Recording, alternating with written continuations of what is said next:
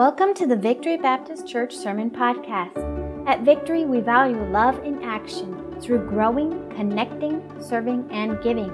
We work to show God's love and share His truth as we love and serve the Lord Jesus Christ together. Here's this week's sermon by Pastor Terry Green. Special guest with us here today, my sister Denise, who can share with you the joys of growing up with me. But she forgave me anyway. And uh, we have a good relationship now because she chose to show love, and I'm grateful for that. But uh, we did cause her some stress in her life. We're looking this morning in Colossians chapter 4 at some family traditions family traditions. Paul's closing out this letter. We've been studying through this on Sunday mornings for several months, although we took a month off right before and several weeks after my surgery because I was out. Um, my family had some traditions that were sacred. You know, on Thanksgiving Day, I was talking with my sister this morning, and, and when we were young, on Thanksgiving Day, we'd go out for a long hike, the kids and dad, and mom would fix the whole meal, and then we'd come in and eat, and then watch football all afternoon. And, and then when I was a teenager, I, I vividly remember this we'd go play football all morning long, and then we'd come back, get a quick shower, stuff our faces at the table, and then watch football all afternoon.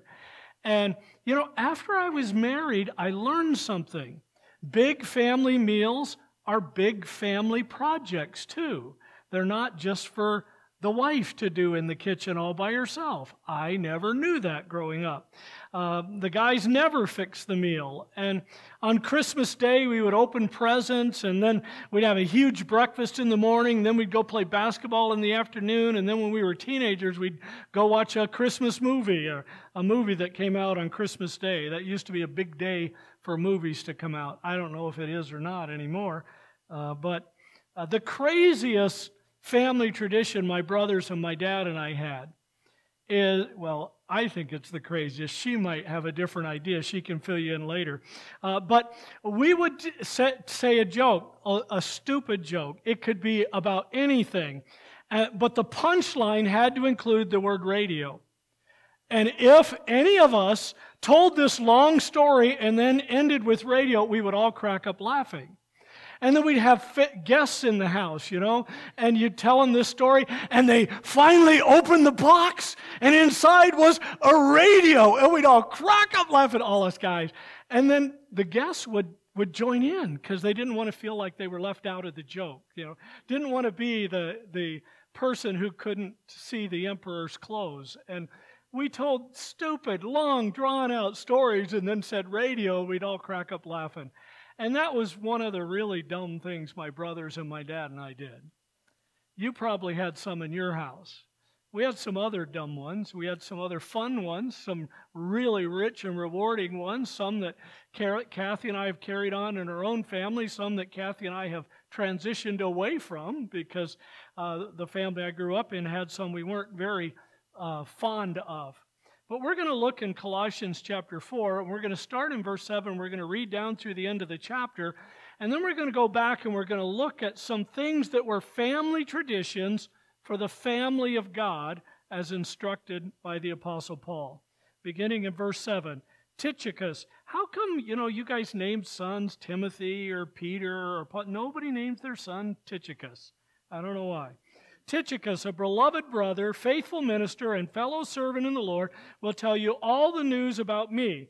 I am sending him to you for this very purpose, that he may know your circumstances and comfort your hearts with Onesimus, a faithful and beloved brother who is one of you. They will make known to you all the things which are happening here. Aristarchus, my fellow prisoner, greets you, with Mark, the cousin of Barnabas. He actually was like a nephew of Barnabas, his Barnabas' sister's son, um, about whom you receive instructions. If he comes to you, welcome him. And Jesus, who is called Justus, uh, these are my only fellow workers for the kingdom of God who are of the circumcision. They have proved to be a comfort to me. See, the, the, those of the circum, there were Jewish believers who uh, tried to make Paul's life miserable. And they would follow where Paul was and say, well, you have to trust Christ and convert to Judaism. And so Paul specifically designates these are the guys who are the faithful Jewish believers, and they're partners with me. The other guys who say they were sent from Paul, they're not from me. Because these guys were actually going around to churches and saying, Oh, Paul sent us here to give you the finishing story of your faith and they were lying and deceiving. And uh, we looked before how they had a council in Acts chapter 15, and they resolved these issues. And it should have stopped it, but it didn't. The uh, antagonistic ones continued to be antagonistic. Have you noticed that? Internet trolls act like trolls. And they keep acting like trolls. Even if you can prove that it's not true, they still propagate it. I don't know why. Won't it be nice in heaven? There won't be any fake news. There won't be any political ads. It'll be bliss. It'll be great. What I hate is I get them on my phone. I have a cell phone that I pay for. Why do they have a right to send? Anyway, let's go. Verse 12. Epaphras, who is one of you, a bondservant of Christ, greets you, always laboring fervently for you in prayers, that you may stand perfect and complete in all the will of God. For I bear him witness that he has great zeal for you. Would people say you have great zeal for other people to help and minister to them? Well, that's how he was. And then he says in that same verse, middle of verse 13, and for those who are in Laodicea and those in Hierapolis. Luke, the beloved physician, and Demas greet you. Greet the brethren who are in Laodicea, and Nymphas and the church that is in his house. Now, when this epistle is read among you, Paul wrote it to the church there in Colossae, planning to have it be read to all the believers so they could all hear and they could all learn. And when that is read do you see that you also um, read also that which was sent to the church of the Laodiceans. So uh, there isn't a, a book in your Bible called the, the uh, uh, letter of Paul to the Laodiceans. He's probably talking about the book of Ephesians because some of the early manuscripts of Ephesians don't have the title Ephesus there. Uh, it has, they, they like would duplicate this letter and then send it out. So they sent one to Laodicea and one to Ephesus and one, and so some of the early manuscripts don't, of the book of Ephesus, don't say Ephesus. And so that was probably a letter that was duplicated and sent out to a lot of different people, including those in Laodicea. And so he wants them to learn from those other epistles, to grow, to be brought to the Word of God and connect and learn and grow. Then he says uh, in verse number 17, and say to Archippus, Take heed to the ministry which you have received in the Lord, that you may fulfill it.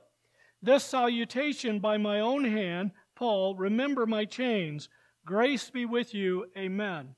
So Paul would get down to the end, he would dictate the letter, they would write it out. Then at the end, he put something on there so they knew this was actually from Paul because there were false things being sent out and they said they were from Paul. So everything that he sent out, he signed so they knew it was legit. Okay?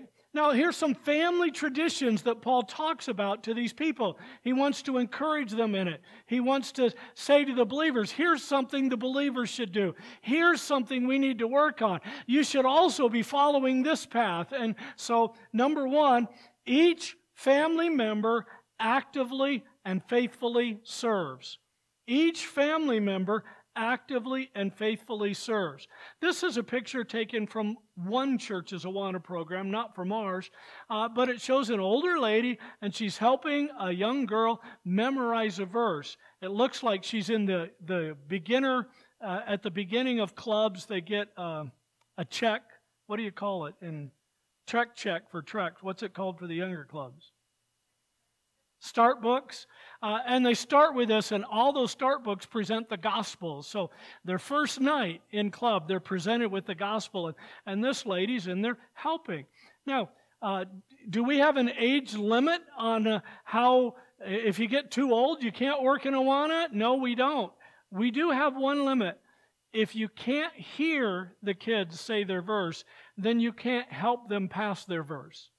Because you can't say, just nod your head. Yeah, I heard words. No, it has to be the right words in the right order, or they can't pass the verse.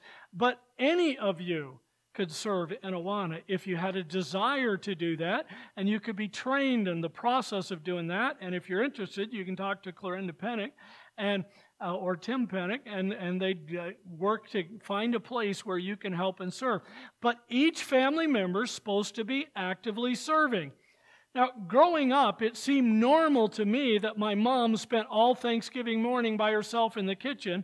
Uh, well, I guess she incorporated Denise's help in there sometimes, but, but us boys always ran off and played, and it seemed like the right thing to me growing up.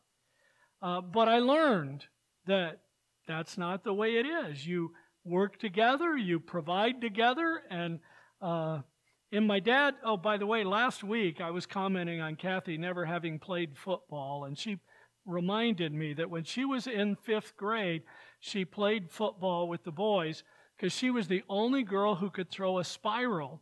And so she played quarterback for both teams so the guys could run and smash into each other. No, I'm glad you didn't run and smash into them. That's, but in my, in my dad's defense for those Thanksgiving days, dad was a journeyman in the kitchen. Mom was an artist. And so dad didn't like being in the kitchen. My mom loved being in the kitchen. It was her domain. It was a sad time in her life when her Parkinson's progressed to where she couldn't fix any meals in the kitchen. She cried and cried because she loved her kitchen. And I'm sure she would have happily found a place for dad to serve if dad had been willing and interested. Uh, but how do you help the people around you? This is, I'm, well, did, did tell, something you do to help people around you. What's something you do? Somebody from this section, what's something you do to help people around you? Y'all need to pray for them. they, they need to be ministering. So, what, Kathy Berg? You listen. That's great. Somebody over here. What's something you do to help people? Aaron said change diapers. So are you helping your wife or your daughter or both? It's a twofer. All right. Ed? Do the dishes. Good for you. That's great. You know, I finally, I actually fixed a meal for Kathy this past week. It was an easy meal, but I still did it. First time in months and months and months that I was able to do that. And she was happy that I did. And I even cleaned up afterward. All right, something you do to help people. You make the money. you know, Sherry has been blessed to be able to just invest her life where she wants to. And she, she hasn't had to have a job since, well, she did work. She worked here at church. She had other jobs, but she's retired now. And uh, what a blessing uh, that I'm glad you do make the money and take care of things, Jeff. And I know you do a lot more than that, uh, but that's still a good thing. How, now, I don't want you to answer this. I don't want you to stand up and say, oh, this church is so blessed because of me. But how is our church blessed because you serve here? Don't answer that out loud, but just ask yourself. Now, I, I notice some things about people, and you know, we have some folks who they don't serve in a single ministry that we have here. They're not involved in children's ministry or specifically involved in adult ministry, and they might think, well, I really don't do anything. But see, before Sunday school, I was in this room and people were going around, and I saw some people who would go over and talk to people and encourage people. Uh, I saw some older people engaging with the teenagers and interacting with them. They know them by name, they pray for them by name. You're ministering to people just by, as Kathy Bird said earlier, listening to people, engaging with people, connecting with people. That's a ministry that you can do to help people. How are people in our community blessed because you live in this community? And I realize some of you don't live right here in Casa Grande. You live in, you know, strange and foreign parts like Michigan or something like that. But, but some of you live in Coolidge. We have folks who live in other parts of the state. They're not all living in Casa Grande. Uh, but how is your community blessed because you live in your community? And uh, how is your neighborhood blessed because you live on that street? What do you do to help the neighborhood? And so each person in the family of God should be actively and faithfully serving, helping, caring, making a difference in some way because you walk with Christ. So if you notice in here, how does he describe Tychicus in verse 7? A beloved brother and a faithful minister. So he, he's, he's a fellow servant. So he, he includes him in. And then in verse 9, he calls um, Onesimus a faithful and beloved brother. Uh, and so these guys were serving, they were ministering, they were caring, uh, they were involved. And uh, our family is supposed to be actively and faithfully serving, each one of us. Secondly, is our family works together. Our family works together. It's not enough just that you work, that you serve, but you serve with other people. You care about other people. You're engaged and involved, working together with people. One of the issues that Tim and Clorinda have had to ha- deal with as directors of our Awana program is occasionally we have a worker who wants to do their own thing. I just thought of Javanot. Javanot, do you guys ever remember that old song? All right. I'm not going to sing it for you to remind you older folks about it.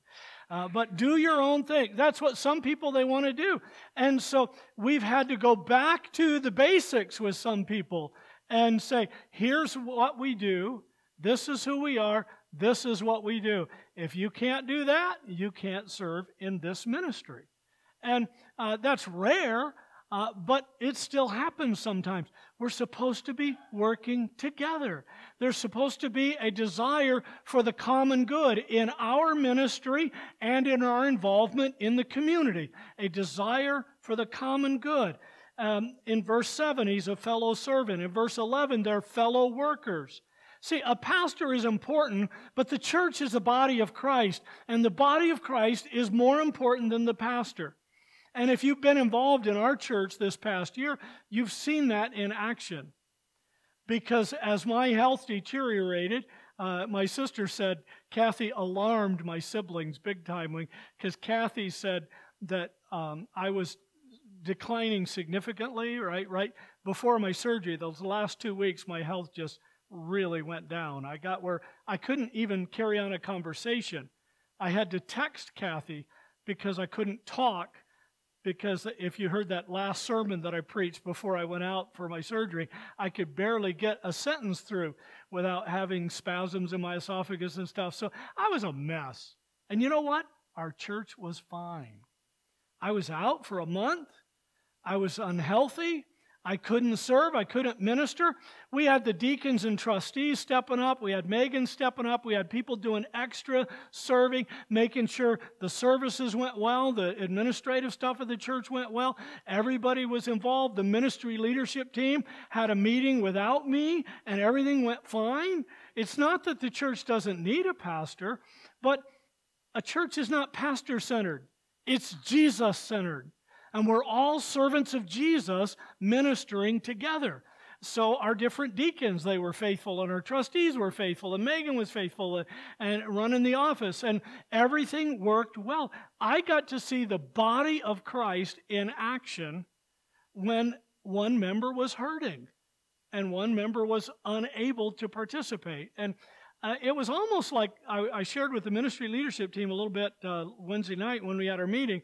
It was almost as if I got an outside view of our church because I was out for so long and, and so detached from it. Even the last couple of weeks when I was able to be in the pulpit, I wasn't able to be in the office much at all. And, and it was just a very difficult time for me. And and it was such a blessing to have so many people step up and minister, and the body of Christ was nurtured and provided for and cared for, and, and it, was, it was great.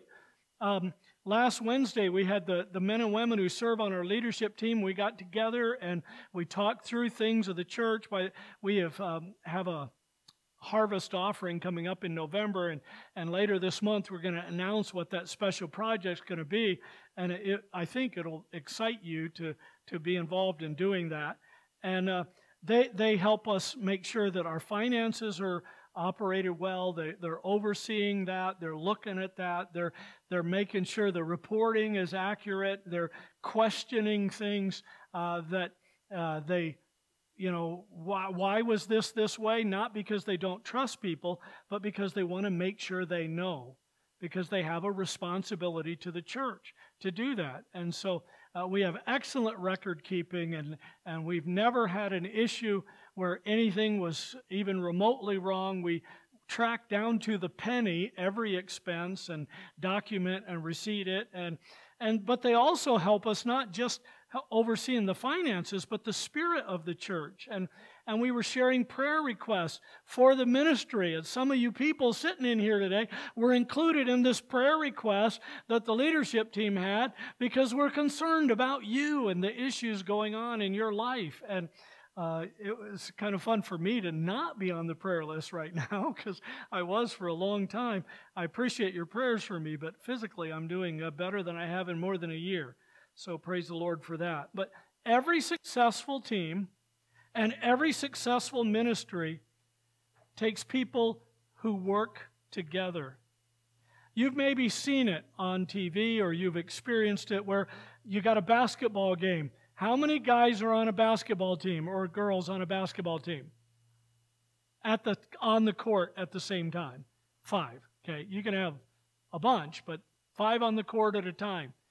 And every now and then you got one who he wants to be the top dog and he doesn't pass and he dribbles all over and he shoots and he misses and the whole team loses. It works when they work together. And that's how it is in ministry when we work together. You read through uh, God's list of spiritual gifts in Romans 12 and 1 Corinthians 12 and, and uh, Peter's instruction and Paul's instruction in Ephesians 4, and, and you pull it together, and God has designed that you have some gifts and other people have gifts you don't have so that you need to work with them. God designed it that way so that we work together to make it stronger. Our family members actively and faithfully serve individually and work together. Thirdly, our family members care about each other. Uh, if you look at the bottom of verse uh, 7, the end of verse 7, he says, Tychicus is going to tell you all the news about me. And then in verse 8, he said, I want to know your circumstances and comfort your hearts. He's sending greetings and prayers and compassion and passion for each other. We care about each other. If somebody in the family uh, shares a need, you're not supposed to just say, Oh, interesting. You're supposed to care. And if somebody asks you to pray, you're supposed to pray for them and care about them and that's a blessing. That's one of the neatest things about being involved in a church is that people care and people are involved. And they have done a lot of studies. When I served as a chaplain, I read through these studies they did that if you have a faith, any faith, if you have a faith in something that's bigger than you, and you're involved with other people pursuing that faith, then you thrive. You do better than people who don't. Now, that study didn't designate which faith was accurate. If you have faith in anything other than Jesus Christ, you're still on your way to hell. You just feel better about life until you get to hell. Any faith helps you in this life, but only faith in Jesus prepares you for the life to come. So when you have the true faith, the one true faith, one God, one Lord, one Savior, and, you have the one true faith, then you have the best of this world and the best of the world to come. Because you're involved and engaged with people that help you and encourage you and bless you, and you can be a blessing to them. I tell you, it was so fun for me to actually be able to help Kathy with something after I finally got healed up enough from my surgery because she had to do almost everything for me. And, and I loved being able to help her. What a blessing that is. So we care about each other. Paul worked hard to communicate with others. He wanted them to know how he felt, what was going on in his life, and he wanted to know how they were doing. He regularly prayed for more than a hundred different people mentioned by name in the scripture and for dozens of churches. Hopefully, you have a prayer list that includes the names of some of the folks in our church that have needs, and you're praying about it, and, and you're caring about it, and you're involved. 40 years ago, uh, when our first baby died, uh, Kathy and I had two couples kind of reach out to us a little bit. And one couple, Pastor Steve and Brown and his wife Pam, he pastored Salem Baptist Church in Salem, Oregon, but at the time we were in the same church in Tucson. And Steve and Pam came over and they listened to us as we shared about the loss. And I was a little bewildered because I had given up a job I loved and was succeeding and thriving at. And we'd gone to prepare for Bible school and then God let our baby die. And I was really a little bit disillusioned and pretty frustrated with God at the time. And they listened to what we shared. And then they shared about their loss because they had experienced a similar thing. And they prayed with us and they encouraged us. I don't think we were really friends before that. Do you? I, I knew Steve because Denise and Steve and I went horseback riding together when, when they were in college and I was in high school, and, and we went horseback riding together. So I knew who he was, and I knew he was a nice guy, but we weren't friends until they reached out and ministered to us and helped us. And, and what a blessing. And then there was another couple, and she wanted to encourage us a little bit. And so she said to Kathy, Oh, don't worry, honey. God let me lose five before he gave me my son, Danny. Do you think that ministered to Kathy? You know, all Kathy could think of, I have to go through this four more times. You know, one couple cared and ministered. Both couples shared, but one minimized our feelings and minimized the hurt we felt. And one couple encouraged us in the Lord. You be that second couple. You be the one that's encouraging people in the Lord. Life can hurt. Yes, we have God with us, but as the little girl who told her grandpa when she was spending the night at grandma and grandpa's house and he came in and he talked to her, she said, Can you stay in here with me? He said, Oh, honey, no, you, you have the Lord Jesus with you and he'll be with you all night long. I'll just be in the other room with grandma. And she said, But grandpa, I want somebody with skin on. You can be the one with skin on that can help and care for people and meet their needs and encourage them in the Lord because God's people care. So if you cannot think of a time you have reached out to help somebody who was struggling, then do something this week so that if I called on you next week, you could say, Yes, I did. Um, you need to be helping and caring. And isn't it cool when you get to see somebody else ministering to people? I, I love to see that. I love sometimes just to stand back in the corner and watch as the body of Christ, people are ministering to each other and connecting with each other. And then I just thank God that I get to be part of a church family that really cares and they care about new people and they care about older people and they love people. And what a blessing. Our family members actively and faithfully serve and work together and they care for each other. Number four, our family members have different life histories, but we are united in Christ. My sister Denise is here today. She was born in Paris France, not Paris, Texas. She was born in Paris, France, she and my older brother. And so in my family, my mom was born in Bakersfield, dad was born in rural Pennsylvania, uh, and they met in Paris because grandpa was a chaplain in the Air Force and dad was in the Air Force. And Dad got in a little bit of trouble, so they assigned him to work with the chaplain for a little bit.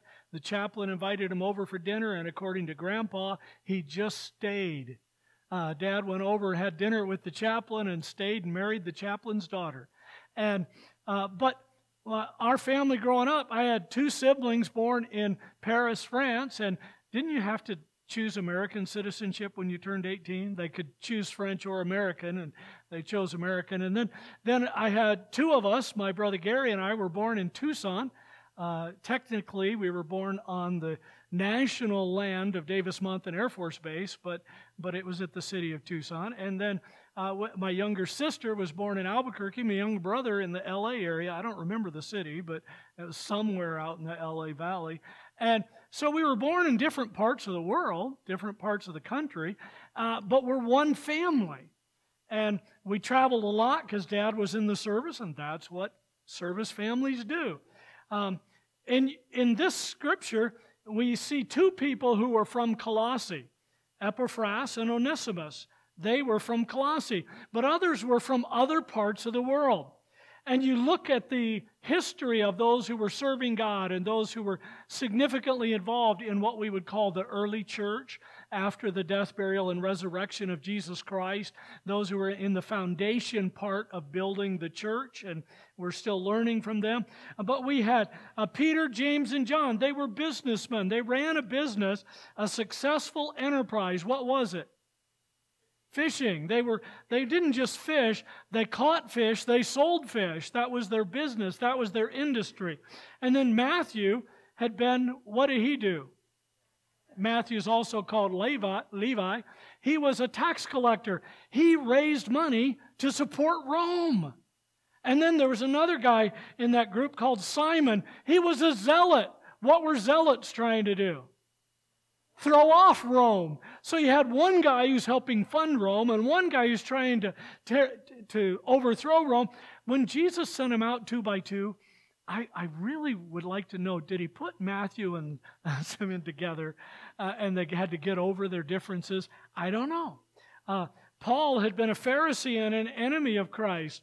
James and John were brothers and possibly cousins to the other brothers, Peter and Andrew. John Mark was a nephew of Barnabas. Luke was a doctor. Apollos was a gifted public speaker. Aquila and Priscilla were tent makers and teachers.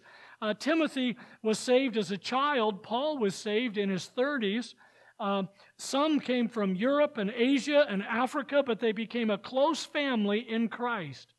One of the cool opportunities that I have had is to go and minister in other parts of the country. I've had the opportunity to preach from California to Georgia and a lot of places in between.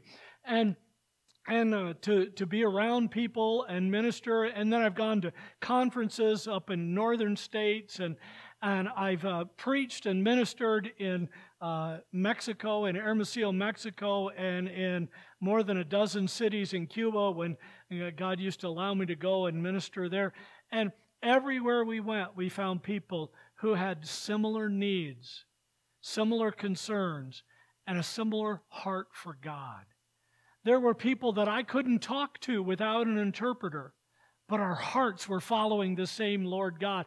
And when He prayed and when I prayed, God heard our prayers because He hears every language and understands all of them.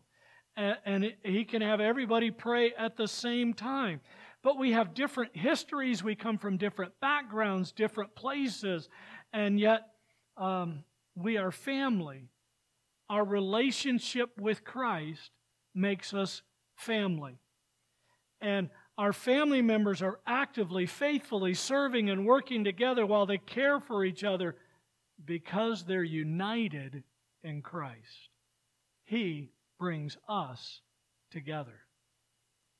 Number five, we gather together as a family to be encouraged and challenged from Scripture. That's what we did at 9:30 this morning. We had a Bible class in here and Bible classes in, in most of the rooms over in that building, and we uh, discussed Scripture. We learn from Scripture. Uh, we're uh, today was a review lesson of what we've looked at the last 10 weeks, uh, but there's still a focus on learning God's Word. And that's what we're doing right now. We're gathering together, be encouraged and challenged from Scripture. One of the trademarks of the church is that we meet together.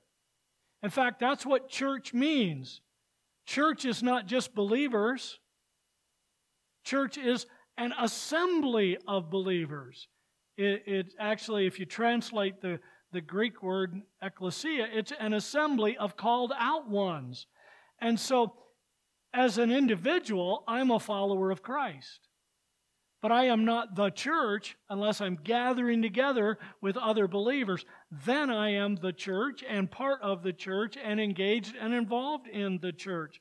It's important to be encouraged and challenged from Scripture. I listen to the Bible on my audiobook when I'm walking in the morning. I read the Bible, but it's encouraging to hear it preached. We grow and we learn. It's important to hear the word proclaimed, to hear it communicated, to hear it taught. And it's vital to your spiritual health to hear God's word taught and preached and to do it with your church family. I appreciated the fact that we do uh, put it online, and there's some folks who couldn't be here today. Hopefully, they're tuning in online. If they're not doing it right now, they'll be doing it later. In fact, Megan and I have been kind of surprised at how many people tune in from other parts of the world, and and uh, uh, in fact, Denise was saying uh, she lives up in Show Low, you know, up with those mountain people. She she lives up there. She calls me a flatlander, but but uh, she had somebody come up to her and say, "Listen, you have got to listen to these Tuesday talks this young lady's putting out." And she said, "Oh, I know. That's my niece." And she's using my notes. No, she didn't say that.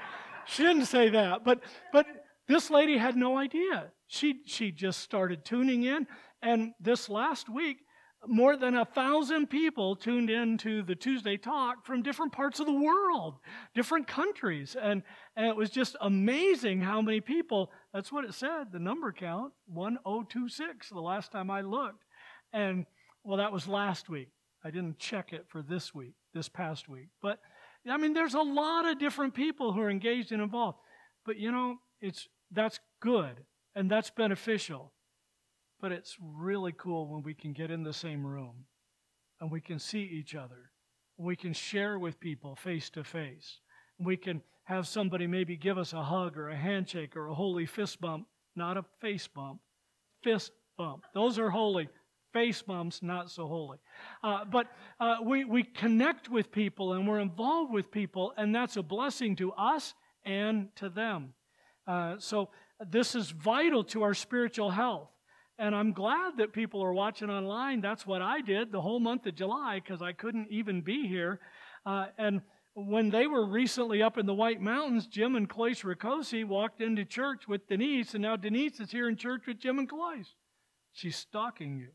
So, uh, but it's good to be with your church family. It's good to be learning and growing together. The world does not recognize the importance of church, but the family of God sure does. This is what we do because this is who we are. And lastly, our family rejoices in the grace of God that brings salvation through Jesus Christ. The, the family of God. Verse 18, he said, This is the salutation by my own hand, Paul. Remember my chains. Grace be with you. Amen. Grace be with you. So we're doing what Paul wanted. We're reading the epistle to the Colossians. We're talking about it. We're instructing in it. We've done a series through this book. We're doing exactly what he was encouraging them to do as a church family. Some of you have read this on your own. Uh, maybe even while we've been going through this study, I've read it several times as we've gone through this study in preparation for and planning for the messages. And, and now growing up, our family was sports obsessed we were.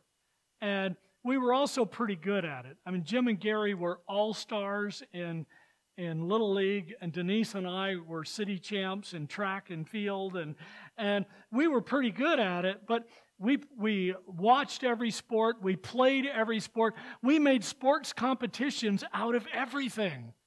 Everything was a competition. And we fought so much growing up that dad bought us boxing gloves. And he'd put, we'd put in, we'd have a three minute round, one minute break, and then back at it till somebody couldn't fight anymore. And we still, well, Denise and Jim and I still rejoice in that time when Denise knocked Gary out with a hard, hard right. Just took him down. He was out cold. Mom was all worried. Dad's like, he'll wake up. You know, we just walked away. We're like, yay, Denise. It was awesome. But, but uh, our family was obsessed with sports. In fact, I did not have a nice relationship with my dad at all growing up. I wasn't very good at sports. Uh, you know, my brothers were on the all star team. I was on the all splinter team because I sat the bench so much. Uh, I, I, I just, I only got to play because they had rules in Little League. If a guy's on the team, he has to play at least one inning every other game. So I got to play one inning every other game. Or, you know, it, it just, they were stars and I wasn't. And then somehow I got running and, and I realized doing long distance running I could get good and, and I started and I progressed and, and uh, actually made All American my senior year. But, but my dad like totally disapproved of me until I started winning some races. And then suddenly dad accepted me as one of his boys. And that was, I think, wrong of him, unkind of him. Um, he was a big help to me in some ways, and I learned some other things not to do from living with my dad. But see, the family of God doesn't focus on success. Did you know there is a Christian Hall of Fame in the United States? It's a Hall of Fame that recognizes famous Christians. Well, I think we should have a Christian Hall of Fame. It should have one member, Jesus. Everybody else is a learner in progress. Jesus is the finished product. And so Courtney and I were in a church service, and these people were all excited because their pastor, who is now with the Lord, had just been inducted into the Christian Hall of Fame. I hope I never get nominated and never get put there because the Hall of Fame is Jesus, one and only, just Jesus. So we don't rejoice in the successes of one person or another person. We rejoice in the grace of God that brought salvation to us through Jesus Christ our Lord. We rejoice in Him. Humanity celebrates success and strength, but God's family celebrates weakness and neediness. When we're weak, then we experience His strength. When we're needy, then we call unto Him and he will answer. When we desperately needed a Savior, he died for us, and we can trust and be saved. Like displaying diamonds, when you go see diamonds on display, they put them against a back, a black background. They put the black background there so the sparkles of the diamond show up best. God's power and strength shows best in human weakness. Like our church. Our church was very clearly fulfilling the body of Christ requirements this year. And it showed up because I was weak and I was out and I was unavailable to do a lot of things that I normally do. And so it showed off how God was working in all kinds of people, dozens of people, not just one. How God was involved in ministering through dozens of people, not just one. And, and what a blessing that we got to see that and experience that. All right, next time it's one of the deacons' turn to have the bad health issues, okay? Uh, but but it was a blessing for our church to be able to see that the diamonds sparkle best against the black background. And by the way, Tim Pennick has already done his duty as a suffering deacon, so it'd be Ben, it's you or John, you know. Um, so uh, we rejoice not in worldly successes we rejoice in our salvation. We rejoice not in our own strength, but in the power of Christ who conquered sin and death. We prepare for heaven because that's so much more important than just succeeding here on earth. You can be the greatest success in the history of the world and be an absolute failure if you're not preparing for the life to come. So, family traditions. What are the family traditions you have in your family? What are the family traditions we have in God's family? Let's keep the spiritual ones and let's carry on and, and get rid of the other ones and carry on in the spiritual ones. so that we're building something that lasts for all eternity. Now, I don't think when we get to heaven that we're going to have, you know, a cheering section and, and people are going to say, everybody who went to Victory Baptist Church at Casa Grande, stand up and cheer. You know, in boot camp, they did that. They had guys stand up from where they had lived and, and they'd say where they were from and see if anybody else was near there. And, and uh, one of the strangest things, I had this guy stand up and he said, I'm Randy Fields from Papillion, Nebraska. Anybody ever been there? The whole room was quiet. And I said, Wait a minute. Randy Fields from Papillion, Nebraska? We, had, we were in third grade together. I had not seen him since the beginning of fourth grade when he got moved to a different class. Uh, my dad specifically requested, well, I got moved to a different class because my dad specifically wanted me in Mrs. Peters because he thought she was a tough enough teacher to try and straighten me out. And it worked during the class time. Uh, but um, she, she was a sweet lady and she had all of my brothers, and she desperately wished she could have had my sister, but Denise was too old. So, you know what? In heaven, nobody's going to cheer because you were in Victory Baptist Church of Casa Grande. But if you were a faithful servant of the Lord Jesus Christ, they're going to rejoice because they serve Christ with you. And there's going to be this awesome family gathering, people you've never met before, people you haven't seen for 40, 50 years. You're going to be gathered together. You're going to be rejoicing in what happened because you were following Christ and they were following Christ. The Bible doesn't specifically say, but I think we'll all speak our native language and we'll all understand every language in heaven. I just can't wait till somebody comes up to me speaking in Italian and I'll understand him and answer in English and he'll understand that. I, I just, I hope that's what it's like. But this I know.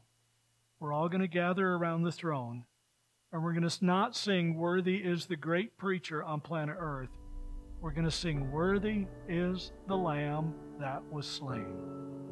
Our family tradition is we exalt Jesus Christ and we minimize people but we show love and concern for each other as we follow Christ together.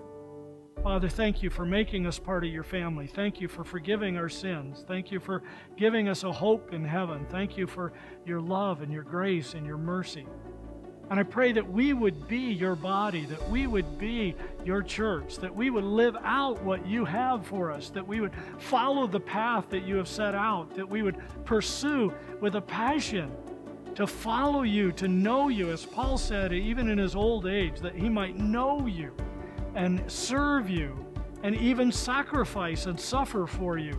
That's our heart's desire because we want to please you. I pray that you would strengthen us and equip us for this task and this end. In Jesus' name, amen.